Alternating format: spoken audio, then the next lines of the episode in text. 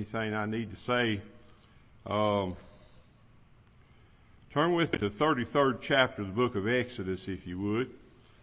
33rd chapter of the book of Exodus. Let's all stand as we honor God's word by standing. 33rd chapter of the book of Exodus. And, um, and I'm going to begin reading in the 18th verse. And, um, I'm going to read through the 23rd verse. Exodus 33. This is Moses, uh, uh, speaking to them concerning, uh, a vision that Moses, uh, prays that the people has.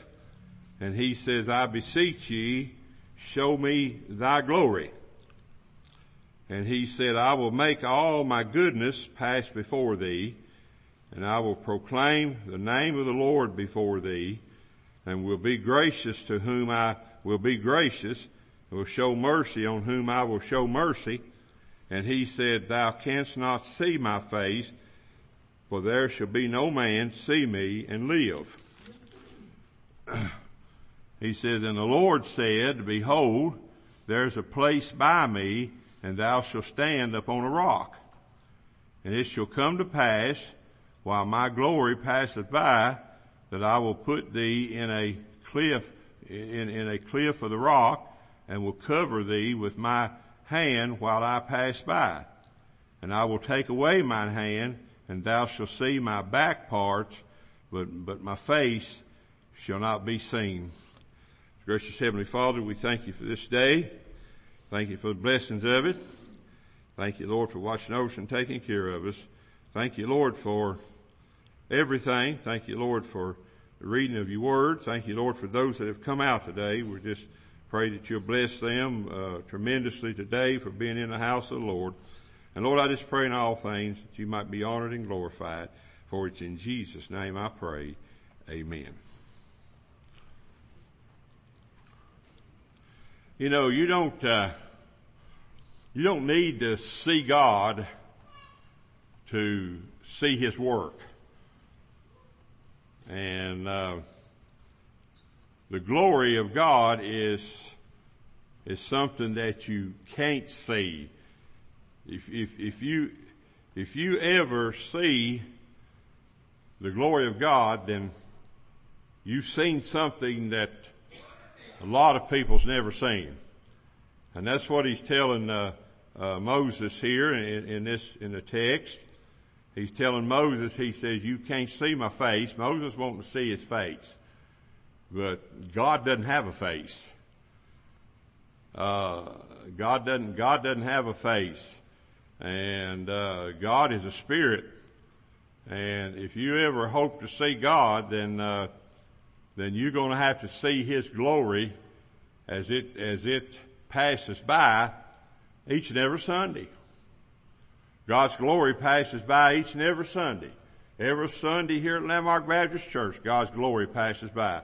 The, the, the Bible conference we had just recently, uh, or last weekend, uh, the, the theme of the Bible conference, unto Him be glory in the church. You know, you, you see His glory. His glory passes by every Sunday right here. But some people sit and they don't see it. They, they don't understand it and, and some people will say, well, if I, if I don't see God, then it's not real. Well, you're not going to see God. You're not going to see God. You're not going to be able to see God because He's a spirit. And, and if we're to worship Him, you got to worship Him in spirit and in truth. Now today I want to speak to you on a subject called seeking souls and sovereign grace.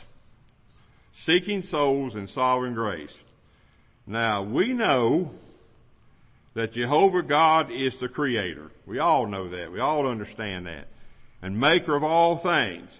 Because he is, because he is, he can do as he wills with his masterpiece, which includes all of us that are here today. God can do as He wills with us. He can do whatever He wants to do with us.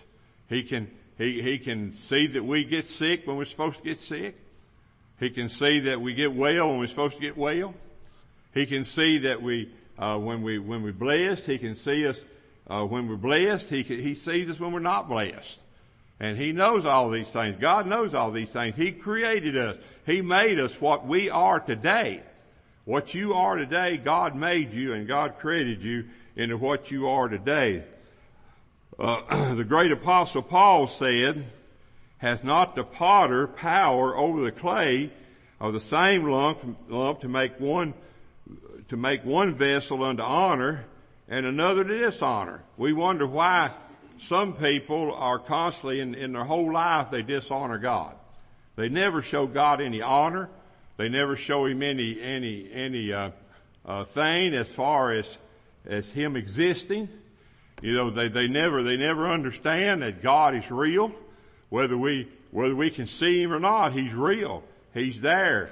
And, and, uh, and, and, and you, you think, well, when I get to heaven someday I'll see God. No, you won't.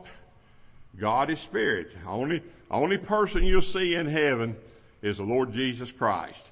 He's the only, he's the only uh, member of the Godhead, God the Father, God the Son, and God the Holy Spirit who ever was incarnated into a man and, and walked upon this earth. He'll be the only one you'll see. When you get to heaven someday, you won't, you won't see that. And, and those vessels to dishonor will never see him. Those vessels to dishonor will never see him. God, God made some vessels to honor and he made some to dishonor. And, and, and the honor ones are the ones that he saves and the dishonor honor ones are the ones he doesn't save. So that's, that's God's will. That's what God does as far as we're concerned. When you talk about seeking souls and, and, and, and sovereign grace, you're, you're talking about a God that works without being seen. A God that works when no man sees him. A God that works and, and, and if you think that you have to believe something, you said, I'll, I'll, believe God when I see God you know, you're never going to see God. And, and he, he made that very clear to Moses here who, who was seeking after a vision of God, which he never did. God said you can't have it. You won't have it. And, and that, that backside of God is his work. That's what, that's what he's referring to here. When he says up here, he says, and I will take away mine hand and thou shalt see my back parts, but my face shall not be seen. The back parts of God is His work. What He does, His work, His will here on the earth. That's the backside of God. God, God shows His will in our lives every time we turn around. We, uh, sometimes, you know, uh, we just wonder, you know, uh, why do we do the things we do? And why, how, why are we, why, why we seem like we're so alone sometimes? Well, you know, the backside of God says that we're not alone. Backside of God says that His glory, His presence everywhere. And, and, and, and when we see it, then we'll, we'll begin to understand it better. In other words, God can do as He pleases. Neither you, nor I, or any other person can complain about what He does, or for that matter, what He doesn't do. We, we can't complain. You, you say, well, I, I, I just don't understand. Why, why does God do this? My mom was bad about that. My mom was bad about, my mom would say, well, why does God do some of the things He does? I just don't understand it. Well, it's because God, God is sovereign. God is sovereign. And, and let me say this. If you're here and not saved today, you'll never seek after God until He seeks you. You'll never seek after Him. So if you sit there and wait on something special, I had a lady uh, up in Kentucky that, bless her heart, she was a good person, as good as she could be. She'd come to church, and she would sit there, and she'd say, "When God shows me who He is, then she says I'll be saved." You know, she never did see God who he was. She died like that. She died like that. She sat right there and I told her one time, I said, do you want the church building to fall in on you before you wake up and realize that, uh, uh, that, that you're not going to sit here and you're not going to see God eventually. You're not going to do it. And, but uh, that's, God does as He pleases. And some people says, well, well, uh, how come He doesn't do this? He does as He pleases. My mom, again, I said my mom always said, why, why does God, why don't God just go out there and, and, and just, uh, just kill them or something? Uh, well, I had a lady at a church I pastored in Kentucky, Sister Maud Arnold. She would tell me, she'd say, well, God needs to come down and just destroy all of them. Well, God, what God doesn't do is His will.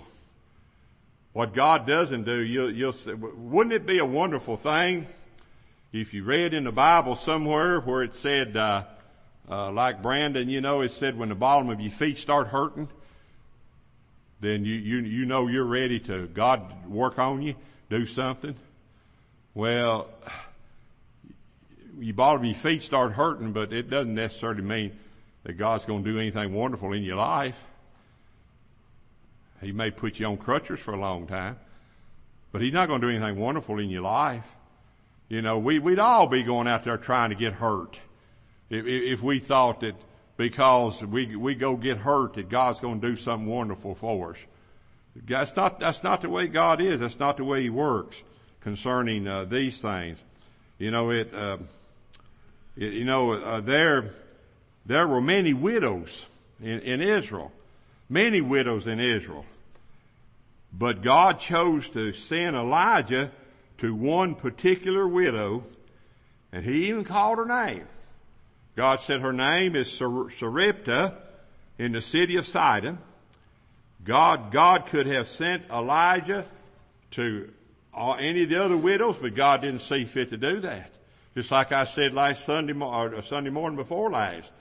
You know, that God, uh, God, God just doesn't, when God saves a person, He go, He sets out to save a person. We talked about the pool at Bethesda last Sunday for last when we talked about the fact that God only, there was hundreds of people that were there waiting for that water to move, but God only worked with one person.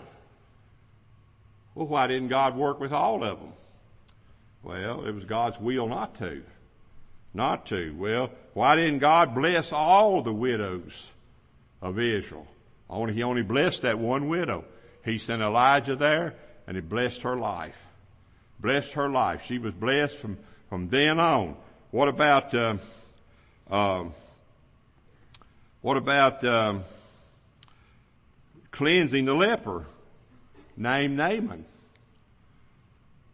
God, there, there, there were thousands, literally thousands of lepers in, in, in the land of Israel. But God cleansed one of them. One of them. Just one of them. Thousands of them there. He, he chose to cleanse only one of them, and that was Naaman. You know, it was Jesus himself who said Naaman the Syrian, and he, and, and he rejected the other thousand who were in Israel. Jesus said, and many lepers were in Israel in the time of Eli, Elisha and, uh, and the prophet, and none of them were cleansed, saving Naaman the Syrian. You know, God, God could, if, God wanted to, He could say, I want all of you to be cleansed, all of them be cleansed. You know, and, and some people say, and, and I, I, it's, it's, I guess it's about as close to truth as truth can get. Some people says that when God yelled down in the grave of, of Lazarus, that if he'd have yelled down, come forth, every body down in that, every body down in there would have come out. But no, when Jesus walked up to the, the tomb of Lazarus, he said, Lazarus, come forth. He didn't mean for all the rest of the dead to come forth. Why didn't, why didn't he raise all the dead then? All those that have sick, that were sick and died. No, God does as He pleases. That's, that's the sovereign part uh, of, of seeking souls. God does as He pleases. Don't get angry with this preacher just because I teach you that God does not save everyone. You know, we like to believe that every person we know is saved. We like to believe that every friend we've got is saved. We like to believe that every family member we have is saved. We like to believe that. But they're not always saved. Why, why, how come, what if God just chose maybe one person out of a family to be saved? And he don't save the rest of them. You know, that's possible. That's possible. That's very possible. That God only chooses one person out of a family and saves it, but yet we want God to be, we want to be assured that God has saved every one of them. So we have that in our mind that God has saved every one of them. That's not necessarily so. It's the same way, it's the same way when Judas Iscariot was put into the church. Why, why did God put Judas in the church? Well, God had His reasons for doing it. He has His reasons for doing it. I mean, God, God could have chosen 12 saved apostles, 12 legitimate apostles, and, and put them in the church, but God saw fit to choose one that wasn't even saved to put in the church. See, what I'm trying to, what I'm trying to tell you today, when we talk about seeking souls, you know, the Arminians have taken this Bible and they have so turned it around that they have, they have said that it's up to the man. It's up to the person to seek God. But it's not. It's not. If you ever sought after God for salvation, then you were chosen of God to do that very thing. You were chosen of Him to do that. So don't get angry just because I'm telling you that everyone is not saved and, and that you think are saved. And let me warn each of you, everyone is not what you may think everyone to be.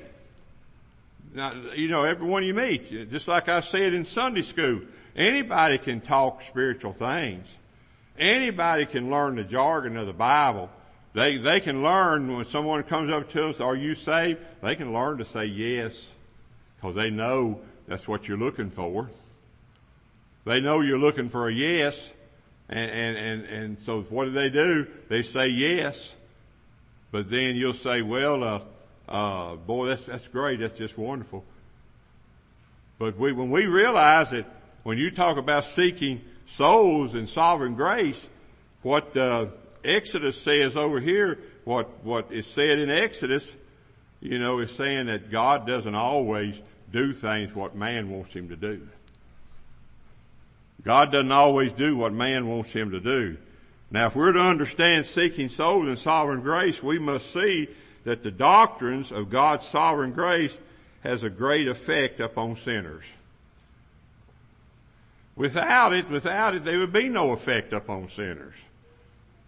Without, without sovereign grace, they wouldn't anyone seek God. You know, Paul said in Romans, the third chapter, he said, no one seeks after God. Not, not one person, not, not anybody seeks after God. Well, you'll say, well, I know so and so out there seeking God. Well, if you're seeking God, you're doing it because God is drawing you to Himself. Or you're not really seeking God. You're just using terminology that, that, that you don't know what you're talking about. Sinners are divided into two classes, as far as the Bible is concerned those who are awakened to their condition as a sinner and those who are hardened to their condition as a sinner because of this doctrine. The doctrine of sovereign grace, it will either draw someone or it will, it will cause someone to be hardened and harder and harder and harder. You know, you can preach the truth to some people until it, it gets, it gets hardened to them. I won't hear it anymore. Don't want to hear those things. I'm tired of listening to those things. I'm tired of hearing those things. I don't want to hear them anymore. You're hardened. You're hardened to, to the truth if you, you don't want to hear it anymore. He said, I don't want to hear it anymore. They, uh, and I've even heard people say, well, my preacher preaches the same thing every Sunday. He preaches a gospel message every Sunday. Well, I've heard the gospel a thousand times in my life. But it would bless my heart if God just led me to preach a gospel message every Sunday. That would bless my heart, but God doesn't do that. God doesn't always lead us to preach a gospel message every Sunday. Those who are awakened are those who have had the true gospel message preached to them. The Arminians believe they can wake a person up by giving him or her a sense of duty that he, he or she must perform so that he or she will become a candidate for salvation. Sure. You know, if you, you just come to Landmark Baptist Church, you work hard there, eventually God will save you. I can't tell people that. I can't tell people that if they come to Landmark Baptist Church. I would love to have some dedicated workers. I, I would love to have more people that, that are dedicated to work for the Lord. But uh, you can't just tell people if you'll come and work hard and work hard and work hard, then you'll eventually, God will eventually save you. He'll recognize who you are and what you are and what you're doing, and He'll save you. What a, what a, what a traverse, travesty of Bible. Travesty of the Bible. That's a travesty of the Bible. That anyone would say something like that. I had a family when I was in Kentucky, just show you how these things work. I had a family when I was in Kentucky, they come every Sunday. They were there every Sunday. And, and, uh, and I preached to them. I preached the truth to them every Sunday. And, uh, so one Sunday they didn't come. One Sunday they didn't come. And so the next Sunday they didn't come. The next Sunday they didn't come. And so I went to see him. And I said, how come you have quit coming? And, uh, he said, well, said, you know, the church right above you over there, we talked with the pastor and he said if we come and if we'll sing in the choir, if we'll do those things, God will eventually recognize our works and he'll save us.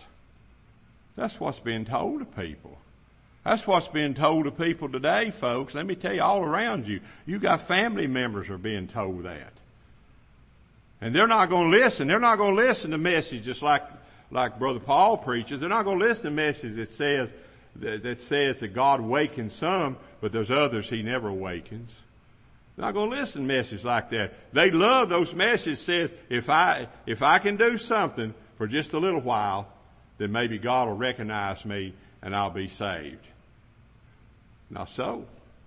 It's not going to work. There is no such thing as a candidate for salvation. No such thing.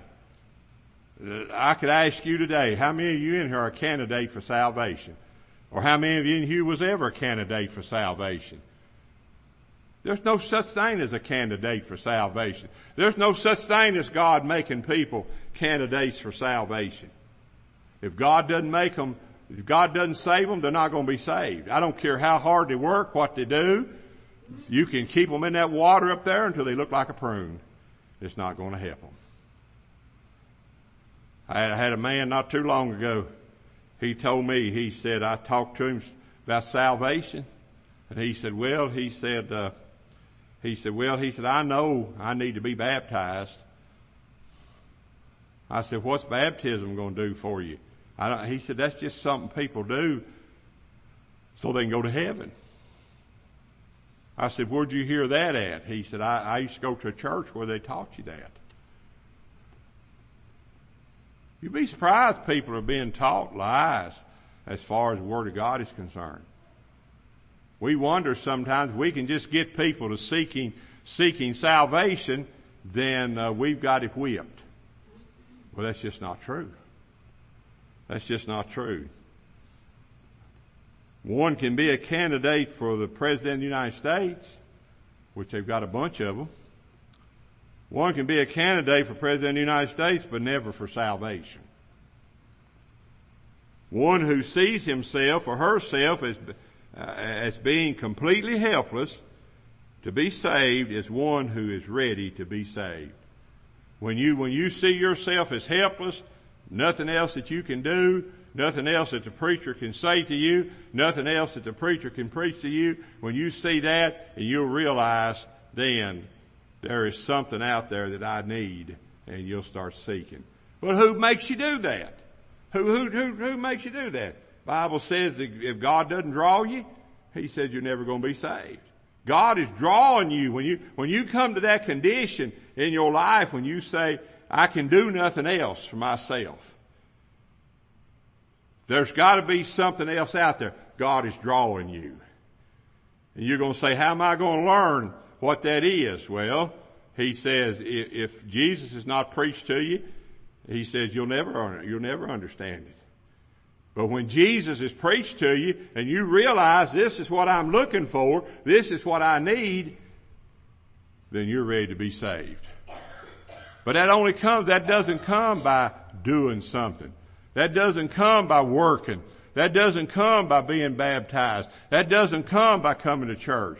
That only comes when God is working with you. I've had people over the years ask me, what do they have to do to be saved? My answer to them is nothing. If you ask me today, preacher, what do you have to do to be saved? I'm going to tell you the same answer. Nothing. You don't have to do a thing to be saved. Not one thing do you have to do to be saved. Because first time I say you got to do something to be saved, you know what you're going to do? Ask me, well, what is it I have to do? And I don't know of anything you can do to be saved. I, I don't have any, I don't have an answer for you. What you can do to be saved. My answer to them is nothing. My answer to you today is still absolutely nothing. Remember, only those who are born of the Spirit is Spirit. All those that are born of the flesh is flesh and shall live a life to satisfy the flesh. That's all, that's all they're going to do. They're going to live a life to satisfy the flesh. Now, when one sees himself, this, this is part of it right here is, is the important part of it. This, this is going to be a short message, but this is important part of it. When one sees himself or herself as having a great desire to be saved, one has part of the great battle won. You're never going to see and, uh, and see that you're never going to have a desire to be saved except God is working with you. One of the questions was asked me when I was ordained to the ministry. They said, when did the Holy Spirit come in your life? And I, I y'all, when I was ordained, I hadn't been saved very long. And they said, when, when did the, when did the Holy Spirit come into your life? And my answer to them was, long before I was ever saved. And they said, that's a good answer. Because let me tell you, the Holy Spirit came into your life long before you were ever saved. Long before you ever saved. Because the Holy Spirit is the one that, that teaches you that you need to be saved. Not me. Not me. I would tell, uh, if, if, if I could, if I could take everybody in that baptismal water up there and, and, and get them saved, don't you think I wouldn't have people lined up here to be baptized? I'd have them lined up to be baptized. Or if, if I told them, if I told them, if you'll just come to church three days, three Sundays in a row, you'll be saved. Three Sundays in a row, you'd have a crowd. You'd have a crowd. Cause if, if, if anyone believe, you know, one of the greatest messages that is, that is taught today is taught by Jehovah's false witnesses. You know what that message is? There's no such thing as hell. That's a great message for the world. If you can do away with hell, if you can just forget about hell, then you live any way you want to. What difference does it make? You're going, you don't, you're going to die and go there anyway. But, but if you just forget about it, if you just take it out of your repertoire, if God just takes it out of your mind, then you feel that I can do anything I want to do for the rest of my life. I don't have anything to worry about because there's no such thing as hell. That's what they teach. The Mormons teach the same thing. No such thing as hell. You know, we're, we're only, we're only scaring people to death. I've had people tell me, well, all, all you're doing when you preach about hell is you're scaring people to death. And that's right, because it does scare people when you start thinking about hell. When you start thinking about shutting your eyes, never to open them again to this world, and you go to hell never ever to ever see any more peace in your life, because the only life you're going to be living then is that life after death. Whatever that may be. That is fearful. It is fearful, but let me tell you, God says, I kill, but He says, I make alive. What a wonderful thing. I kill and I make alive. When one sees that one is dead to anything this world has to offer to be saved, then he is half done. God also says, I wound and I heal. You know, when you get wounded, you get wounded down so, so far down that you, you don't know if you'll ever be able to get up. That's when it's time to look to God and say, Lord, I can't get up on my own. You got to get me up. There's a doctrine for that. It's called lapsarianism. Superlapsarianism is when God takes you down as low as He can take you, and then He brings you back up. Lapsarianism means that God only takes you down so far, and then you're responsible to get yourself back up.